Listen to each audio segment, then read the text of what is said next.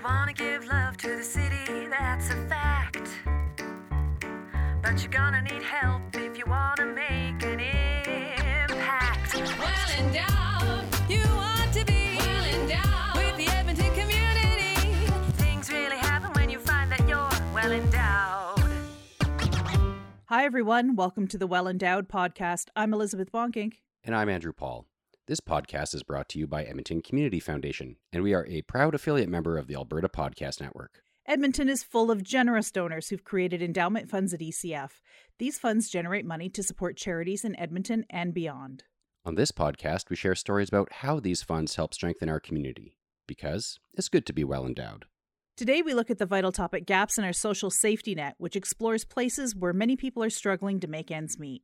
This is the focus of our latest vital topic, where we see examples of how programs designed to help vulnerable populations have been trimmed or reworked by various governments, leaving a complicated system of clawbacks and penalties.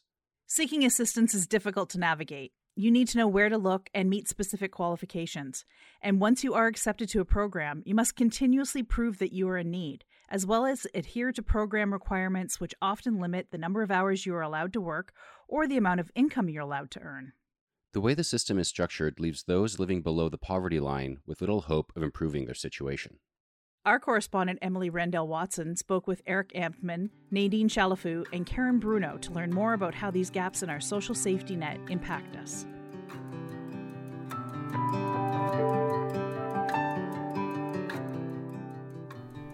The COVID 19 pandemic has exposed some of the gaps in our social safety net. From programs that have been trimmed or reworked to cutbacks and clawbacks. 10,000 fewer households in the province received Alberta Works because they were eligible for CERB instead. Meanwhile, benefits like childcare subsidies aren't keeping up with inflation. And that's just the beginning. The latest Vital topic explores all of these nuances, delving into the complicated systems that make up our social safety net. This segment will explore the human side, the people who work within these systems and who are directly affected by the programs in question. To provide some context on this issue, I spoke to Erick Ambtman. He's a member of the Edmonton Police Commission and the former executive director of the Edmonton Mennonite Center for Newcomers. He is currently the executive director of End Poverty Edmonton. I think, in terms of like waking the public up to just how fragile and uh, ineffective our social safety net is, the pandemic did that. Like it, it just blew the doors open on that. And I think it really enforced this message that sometimes bad things happen to good people, and sometimes you need to have a safety net to catch you because things will happen that are way out of your control that have nothing to do with you, despite you working hard and doing all the things that you were told to do when you were growing up. Bad things still happen to good people. The CERB is an example where when bad things were happening to a lot of people, the government just said, we need to get everybody money and forget the rules, forget trying to catch people and worrying about the 1% and all that. And they just, they gave everybody money. It's something that you just don't see. You know, we're happy to program people like crazy. We'll make you jump through hoops to get $500 for housing. You'll have to go to the food bank weekly. You're going to have to find a means to get another subsidy. There's a special program that you have to go to. And so you're doing all this stuff to make it by. And then when COVID came around, we said, well, that's crazy. People just need help. So let's give them the help and the legacy of COVID is is hopefully this uh, mantras of build back better. We were doing good, but good isn't good enough. So let's do great, and let's figure out how to, as a community or as a a nation, really do better, and so that everybody can thrive in in our our space. That we don't like the idea of people having to struggle for no good reason. And so I, I, think COVID has just been this really powerful thing that opened our eyes to other people's plights and to this notion that good isn't good enough. So you gave an example of one of those potential gaps in terms of CERB. Can you walk me through a couple of those other gaps that have been illustrated through what's gone on in the world over the last year and a bit now? Uh, I mean, it's it's a difficult question because I think it's in a lot of ways still unfolding. You know, you see things that have come to the surface that have been talked about for decades. Childcare would be a really good example where it was always like, you know, we really need to do childcare and you know the the shecession and all that. And then the pandemic happened and people were like yeah when we look at the numbers women are paying an enormous price in, in terms of their, their economic wealth because they are the primary caregivers. And so our lack of a of a good childcare system means that women are going to carry this burden for a very long time. You know, CERB led to a very rigorous conversation about basic income in a way that it was sort of an academic idea. Now you've got private members bills and it's it's being discussed as potential platform material. Our healthcare system was just on a razor's edge. Old age homes, all of these things were just exposed as sort of one challenge away from sort of collapsing. And and I think now we have a lot of people looking at those systems to say, not only were they did they collapse in the pandemic, they weren't good going into the pandemic. And so when we come out of this thing, those systems had better be a lot better because we don't think it's acceptable to kind of have that low, low standard that we were comfortable with. One of the challenges is that programs that are designed to help the vulnerable populations have been trimmed or reworked, which, as the Vital Signs report found, can leave this complicated system of penalties and clawbacks. How does that impact people who are living below the poverty line? It traps people there those rules are designed to catch 1% of cheaters, not to help the 99% of people who need that program and will benefit from that program. And so what you do is you trap somebody in a place of poverty. If they get ahead, you're punished for it. Would you take a, a couple more hours uh, on your next shift if it meant jeopardizing your housing? Probably not. If you knew that a caseworker was going to show up at your house, if you took another 10 hours next week to determine whether or not you were eligible for program X. Would you take those 10 hours? Probably not. And so what a lot of people do is essentially start doing things that are that you would think instinctively aren't in their benefit or they'll be put in a position where they need to lie. So if you're in social housing and you have a child who goes to Nate, you're no longer eligible to have them in your house. So you either need to kick them out or start lying that they don't live with you. We kind of create this cycle where we trap people in poverty it also helps them reinforce this message to their children that like this is how you get by by sort of uh, being in the system. If you incentivize somebody to do better they will take advantage of that. If you incentivize somebody to stay put because it won't make things worse they'll stay put because it won't make things worse. And so we need to rethink how our systems are designed. When we think about tangible change, some of the things you've talked about in terms of like how the pandemic has exposed some of these issues and, and where it's left people what else do you think should be done? Like where do we go from here? I think it's an opportunity for us as a community to come together that we can we have had a joint experience that wasn't isolated to any one group. Like i said there, there are groups that were affected worse than others but we all went through this. We've all experienced this in some way or another and we've all had a pretty unpleasant year and a bit so far and I think that joint experience says like, I don't want somebody else to have to suffer. I, I don't I didn't enjoy suffering and I don't want anybody else to have to suffer. And I know people in my community are. So let's come together from all walks of life. Let's not leave it to the social service sector to address homelessness. Let's bring in the corporate sector. Let's bring in more government organizations to be a part of the solution. Let's bring in volunteers and let's figure out who's got you know an empty office space that can be converted and which construction company will do it at cost. And i think this this is an opportunity to bring us together as a community to like really address some of these deep issues that our community faces. But who does that responsibility fall to? Is that the you know various levels of government in terms of actually enacting that change? I like to believe it falls to End Poverty Edmonton. I think the genius of End Poverty Edmonton for the creators of it was it created this entity that wasn't stuck chasing program dollars, that wasn't stuck trying to, you know, validate its value by saying, you know, we sent 50 kids through a summer program and here's the pictures. This is an operation that exists to do those systemic things, to bring a community together, to identify all the missing pieces and say, okay, let's put the smart people in a room and sort this out. I think Edmonton is such a weird, awesome place for that, that everybody will pick up the phone and everybody will say, Yeah, what can I do? Like when we started calling corporate people, we thought we would either be laughed out of the room or they wouldn't even bother taking the call. And what we found is like they were like, Yeah, everybody asked me for a check, but I want to do more. And and I'm finding this new generation that I'm hiring is like, what are your values? We've been sort of putting out feelers about the idea of Edmonton's competitive advantage being addressing poverty. That like our economic success will could be dependent on how well we address poverty. Because if we do that, we will be on the map in a way that we aren't now or have ever been. You know, we've been beneficiaries of being close to Fort McMurray, but we could do something really special if we meaningfully tackled poverty and we're known as that place because people are looking for communities that reflect their values and you know it's not about the almighty dollar these days in the way that you know it may have been for other generations people want to go to a place that reflects you know who they are and and if you don't have poverty on your streets that's pretty pretty special place. And so hopefully we can do that and hopefully uh, end poverty edmonton is connecting the dots so that our community is engaged and energized to do it.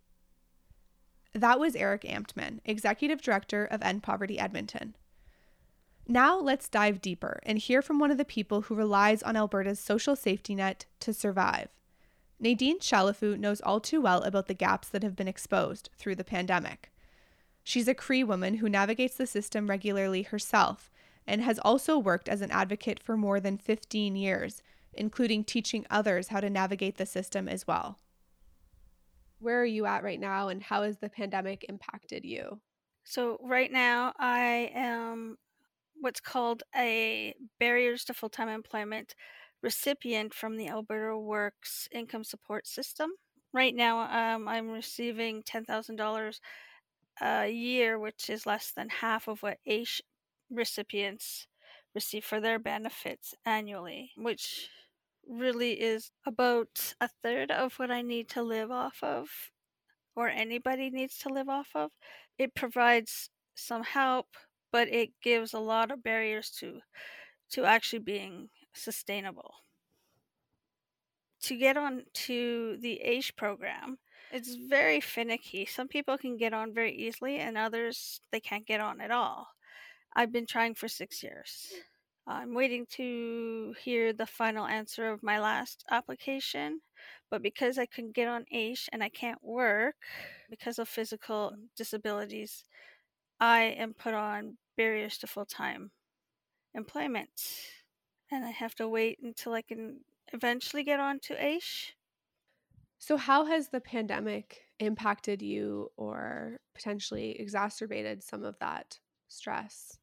Well, for people who are on barriers to full time employment, they don't qualify for any of those things, even if they did work part time. And by those things, you mean CERB and some of the other programs that have been available? Yes, CERB and CRB and the other, yeah, all those all those other benefits that are out there to help people I have to remain more isolated than the average person because I have immune deficiencies and compromisations that don't allow me to go out. So, in order to do things in COVID with the protocols to be safe, those are things that are either out of my pocket and it's stuff I can't afford. For example, like masks, hand sanitizer, the ability to get to and from a place safely. Uh, I rely on a walker, which is part of my disabilities. And because of that, taking the regular transit is not a viable source for me to get around the city. So I have to find other ways to get around again, which become something that requires money, which I do not have. What other systems have been problematic or have you had challenges with because of the pandemic? I require to use the food bank because obviously I can't afford food barely on this money that I get. So the food hampers have been less. I have special needs for my diet, and they can't always abide by what I need because other people become ahead of me. And with more people coming onto the food bank for the need of food, families get put first. So, all those families that are requiring food bank, that just puts me further down the list to even get what I need. So you feel like the pandemic has exposed some of the gaps in our social safety net. Would that be fair? Yeah, gaps that um, would have been less noticeable before COVID. It's very, very difficult when normal people just have to worry about making sure they're following protocol with wearing a mask, standing, you know, six feet apart, when you're in a grocery store, that's not always applicable, and it's not easy to do anywhere that you're going to pick up um, necessities. And so the stress levels have duplicated, if not tripled, for a lot of people who already had them. I've been put on a new medication just to be able to handle my anxiety over this term.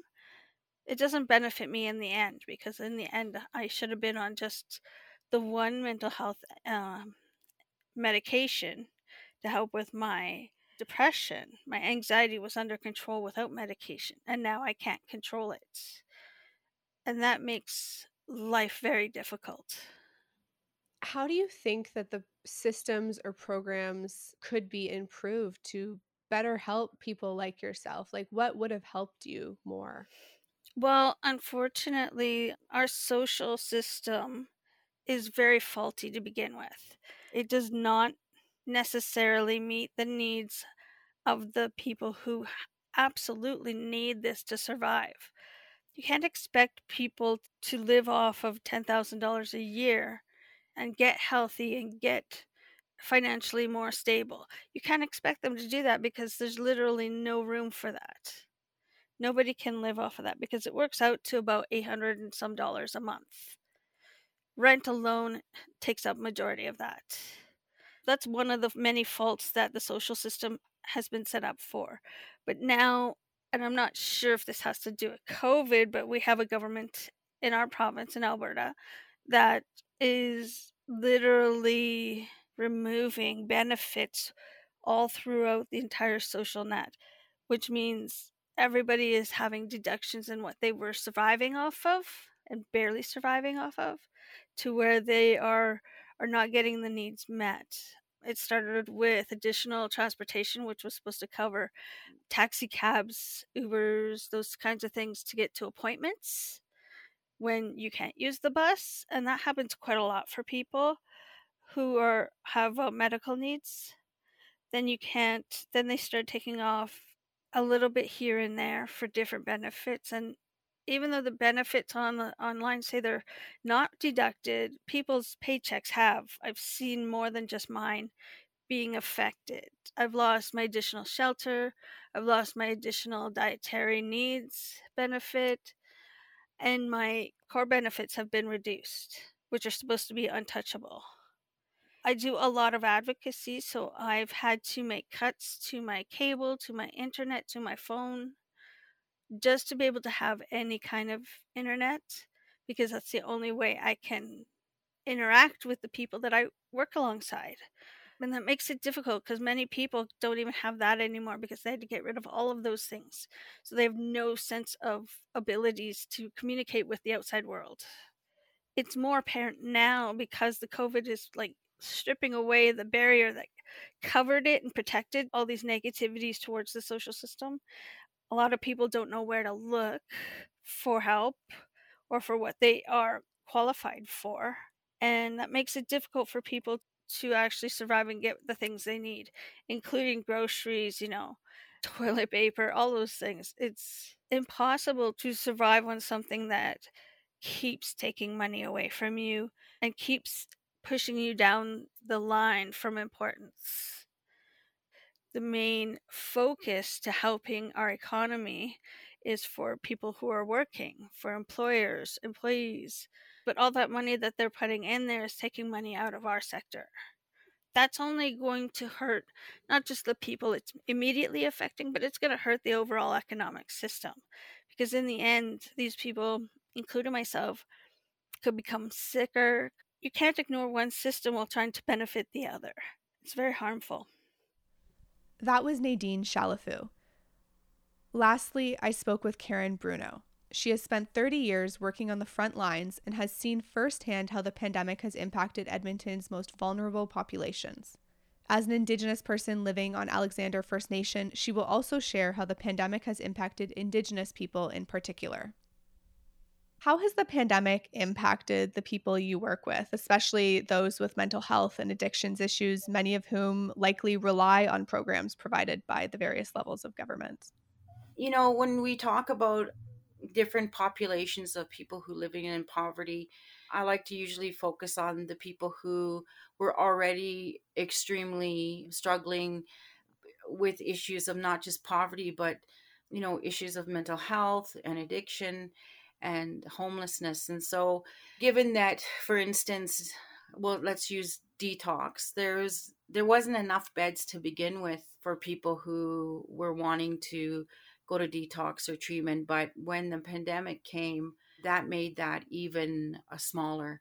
People who wanted to change or wanted to access services felt even more marginalized I think drop ins, like drop ins in the inner city, uh, you know, they went down in numbers. Sometimes people would choose more the streets, living outside, instead of accessing some of the services that were offered as an alternative. You know, a lot of the programs were not as accessible uh, before. They weren't even accessible for a certain population before the pandemic. It made it even even more so, almost impossible. So, if we look at some of the programs that are really meant to support and help some of the people that you work with, I imagine you've been helping your clients navigate these programs and navigate the changes to these programs over the last year and a bit. What has that been like? What have you heard from people in terms of frustrations and how that's impacted them? I've witnessed the frustration of people not being able to get a hold of people or longer wait times or changes to their finances and with not a lot of an explanation, especially people on AISH. A lot of them are struggling for a reason. They've been deemed as not being able to work and for whatever medical reasons, but at the same time, not given the courtesy of an explanation or preparation or consultation of what's going to be happening and how it's going to be happening kind of thing. So a lot of people were feeling pretty powerless.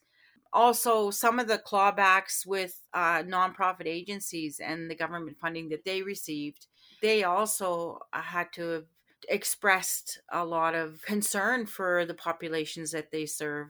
Drop ins were closing, uh, people were dying. They didn't have that relational experience that they're used to with the population they serve. They weren't able to do check ins, wellness check ins. They weren't able to be as accessible to people who every day is uh, an important day because that may be the day that they either get help or don't get help. And it could be life and death the population that lives on the street it's it's a life and death situation to begin with and that again that just added a total different element of uh, concern and fear. You are indigenous. How has this impacted vulnerable indigenous people in edmonton in particular? Well i think as indigenous people we try to navigate a western world as best we can. A lot of indigenous people said okay this is just one more thing we have to get through it's been proven time and time again that we're survivors. We can usually survive a lot. But I think the length of it took its toll on a lot of people. And I think people who were already struggling with intergenerational trauma and addictions and mental health issues, that became even more prevalent. Indigenous people are very relational people. We need to be able to interact, especially when you're living on the street and you're not in your own community. And so you adopt what's called a street family. And that includes some of the frontline workers and also includes some of the government workers. And so when you don't have those kind of routines and those relational experiences, the quality of life declines. You can only stay strong for so long. I think that's where we've seen an increase of the opioid use and uh, rise in addiction and the rise in wait lists for mental health facilities and and transitional housings and I think that I would say that that's probably has been the biggest impact for indigenous people.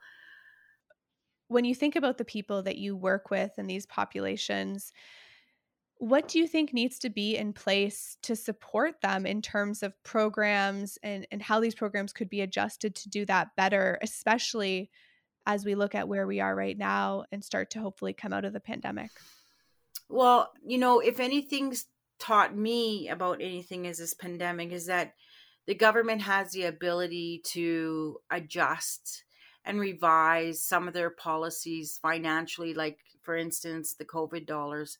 It didn't take them long to implement that. I think about, you know, the quick response to this pandemic and the emergenciness of it all and how we just sort of made all these system changes. We need to make big system changes in how the system is laid out, how government views things from such a Western way.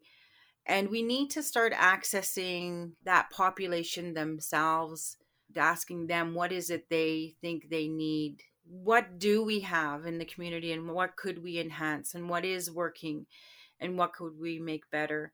We could be working on on improving livable incomes so that there's equality across the board. Ah, I don't know if it's realistic, but I also would love to see different levels of governments actually working together instead of saying it's not their jurisdiction. And some data, some real hard data on let's get real about racism and discrimination. Poverty is power and and money. You know, who's really benefiting from all that?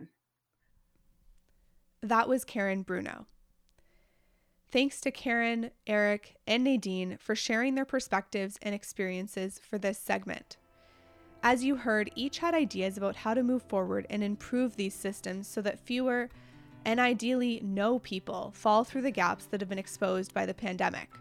You can follow some of the work that's being done at endpovertyedmonton.ca. For more information on this vital topic, you can find details and statistics at ecfoundation.org.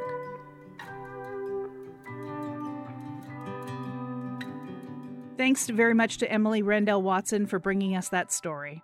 And thanks to Erick Ambtman, Nadine Chalifoux, and Karen Bruno for sharing their experiences and insight with us. Our vital topic, Gaps in the Social Safety Net, shares more statistics about the gaps in our system people navigate when accessing help. If you'd like to read it, head on over to our show notes for the link. We'll also have links so you can find out more about End Poverty Edmonton and about some of the programs you heard mentioned. Oh, and we're still sharing updates about how Edmonton Community Foundation's Rapid Response Fund continues to support Edmontonians. So you'll be able to find a link to our blog and about how you can get involved. While you're there checking out all the links, don't forget to look at our upcoming student awards and granting deadlines. There may be funding opportunities for you. Well, that brings us to the end of the show. Thanks so much for sharing your time with us. We hope you enjoyed it, and if you did, be sure to share it with friends and family. And if you have time, please leave us a review on Apple Podcasts. Those reviews help new listeners find our show. And you can visit us on Facebook, where you can share your thoughts and see some pictures. Thanks again for tuning in. We've been your hosts, Andrew Paul. And Elizabeth Bonkink. Until, Until next next time. time. The Well Endowed podcast is produced by Edmonton Community Foundation. And as an affiliate member of the Alberta Podcast Network, The show is edited by Lisa Pruden. you can visit our website at thewellendowedpodcast.com Subscribe to us on iTunes. and follow us on Twitter at the ECF. Our theme music is by Octavo Productions. And as always, don't forget to visit Edmonton Community Foundation at ecfoundation.org. Well endowed.